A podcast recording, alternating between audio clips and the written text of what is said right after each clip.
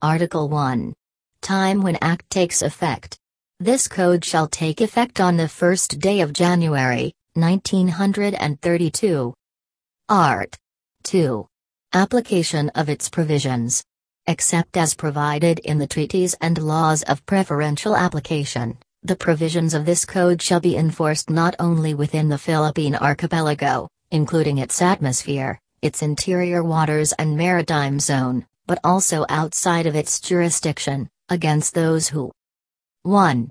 Should commit an offense while on a Philippine ship or airship. 2.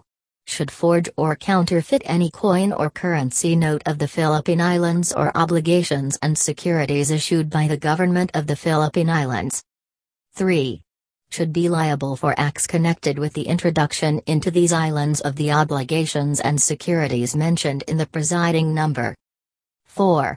While being public officers or employees, should commit an offense in the exercise of their functions, or 5 should commit any of the crimes against national security and the law of nations, defined in Title I of Book 2 of this Code.